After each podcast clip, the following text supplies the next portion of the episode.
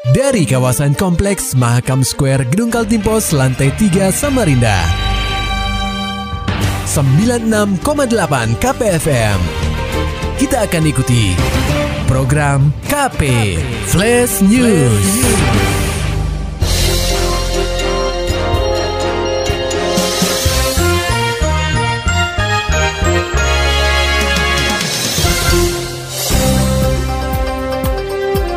Anda sedang menyimak program KP Flash News bersama saya Agung Pratama.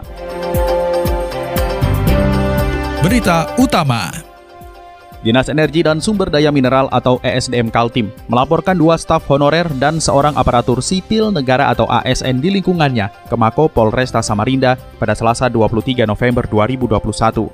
Hal ini dilakukan lantaran ketiga stafnya itu diduga menerima suap dari seseorang berinisial YB untuk menghancurkan surat pemanggilan dari Pengadilan Negeri Samarinda yang tertuju kepada Kepala Dinas ESDM Kaltim, Kristianus Beni.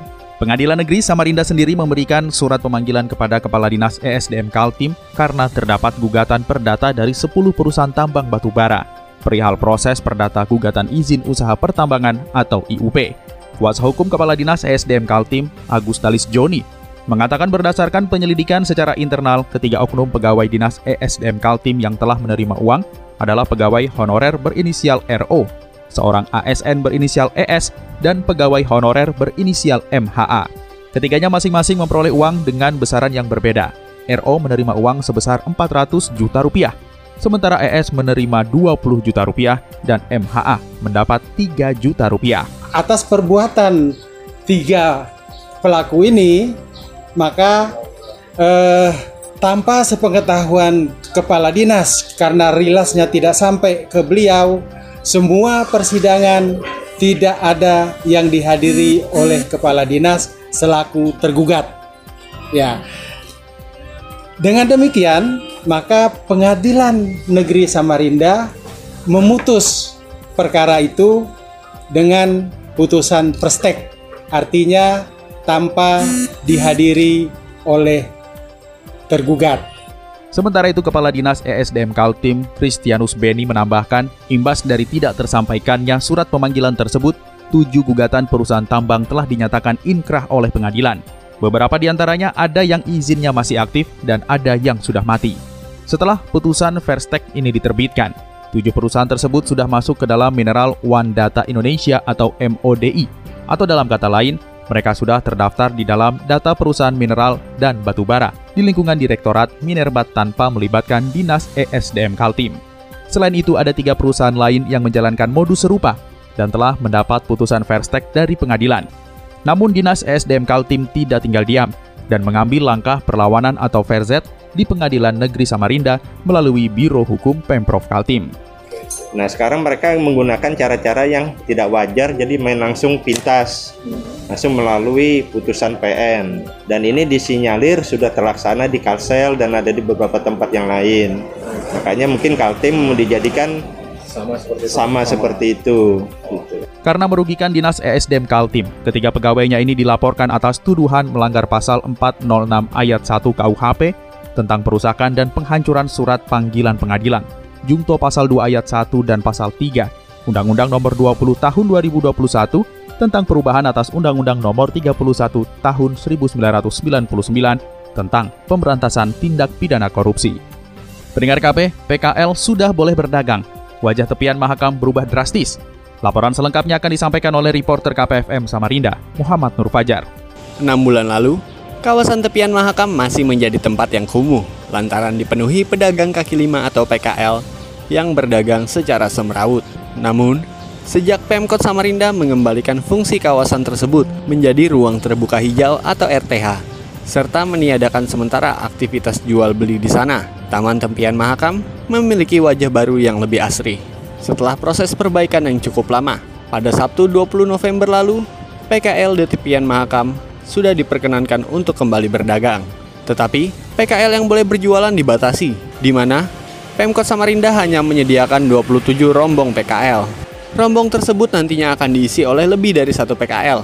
Selain itu, waktu operasional para PKL juga dibatasi hingga pukul 22.00 waktu Indonesia Tengah. Menyikapi hal ini, salah satu PKL, Jauh Hari, mengaku bersyukur sudah bisa kembali berjualan meski ada pembatasan dan persyaratan yang harus dipenuhi. Selama ditutup itu jualannya gimana Mas Ayu? Selama ditutup kemarin jualannya gimana? Kalau aku udah jualan malah. Oh, ada jualan kan? Iya ini jualan di Merap di itu itu. Biasanya kalau lerong jualan goreng. Tapi senang ya sudah bisa. Alhamdulillah lah. Biarpun Nggak terlalu ramai nggak kayak terlalu ramai kayak kemarin. Walau sudah terlihat lebih baik dari segi penataan PKL, masih terdapat kekurangan yang harus dibenahi untuk menjaga kebersihan kawasan tepian Mahakam. Salah satunya dengan ketersediaan tempat sampah yang masih minim. Oleh sebab itu, banyak pengunjung yang berharap ketersediaan tempat sampah diperbanyak, sehingga kebersihan dan keindahan tepian Mahakam tidak dirusak oleh tangan-tangan jahil. KPFM Samarinda, Muhammad Nur Fajar melaporkan. Pendengar KP, penyelenggaraan Pekan Olahraga Pelajar Provinsi atau Poprov ke-16 di Kabupaten Pasir yang belum menuai titik terang jadi sorotan Komisi 4 DPRD Kaltim. Selasa 23 November 2021, Komisi 4 DPRD Kaltim menggelar rapat dengar pendapat atau RDP dengan Dinas Pemuda Olahraga atau Dispora Kaltim dan Dispora Kabupaten dan Kota. Dalam pertemuan itu, perwakilan dari Dispora Kabupaten dan Kota berkesempatan menjelaskan bahwa Poprov yang seharusnya dilaksanakan pada 20 November 2021 lalu harus ditunda. Pasalnya, Pemprov Kaltim saat itu belum memberikan kejelasan, maka Pemkap Pasir selaku tuan rumah dalam ajang tersebut urung untuk melakukan pembukaan Poprov.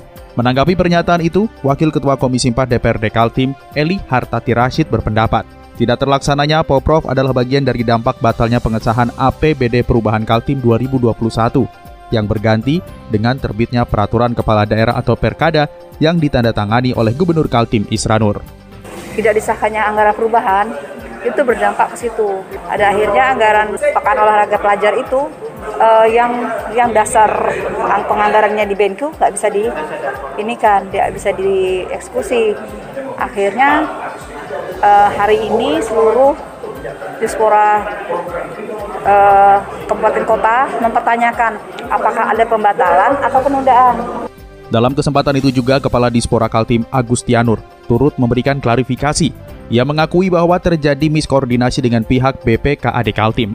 Dalam waktu dekat, pihaknya berencana akan melakukan rapat dengan gubernur dan BPKAD terkait dengan keputusan pelaksanaan Poprov tahun 2021 ini. Sementara itu pendengar KP, Faji Kaltim kirim atlet Arung Jeram menuju ke Jurnas di Lampung. Berikut laporan reporter KPFM Samarinda, Maulani Al-Amin. Atlet Arum Jeram Kaltim akan mengikuti kejuaraan nasional di Lampung pada 2 hingga 12 Desember 2021 mendatang. Ketua Federasi Arung Jeram Indonesia atau Faji Kaltim, Feridiana Hurakwang mengatakan, dalam kejurnas kali ini pihaknya akan mengirimkan tim putra dan putri. Tim ini berasal dari tiga pengurus cabang yang ada di Kutai Barat, Mahakam Ulu, dan Berau. Total atlet 20 orang dengan masing-masing 4 tim, baik putra maupun putri serta ditambah dengan enam official teknik dan sembilan orang yang akan mengikuti pelatihan juri. Perlu persiapan ya, hamin berapa gitu untuk BCR-nya, ya, kemudian nanti di sana paling tidak dua hari sebelum pertandingan e, mereka sudah harus di lokasi karena kan observasi dulu lokasinya. Nah kalau arung jeram ini kan rata-rata kan masuk ke dalam mencari mencari sungainya itu jadi uh, atlet-atlet kita kan perlu di dibawa dulu satu atau dua hari sebelum pertandingan supaya mereka juga bisa diobservasi observasi lapangannya. Ketua Federasi Arung Jeram Indonesia atau Faji Kaltim, Feridiana Hurakwang mengatakan pihaknya berterima kasih kepada KONI Kaltim atas apresiasi dalam memberikan dukungan kepada cabang olahraga Arung Jeram di Kaltim. Sementara itu pendengar KP untuk pertama kalinya event live cooking competition digelar di Samarinda, Kalimantan Timur.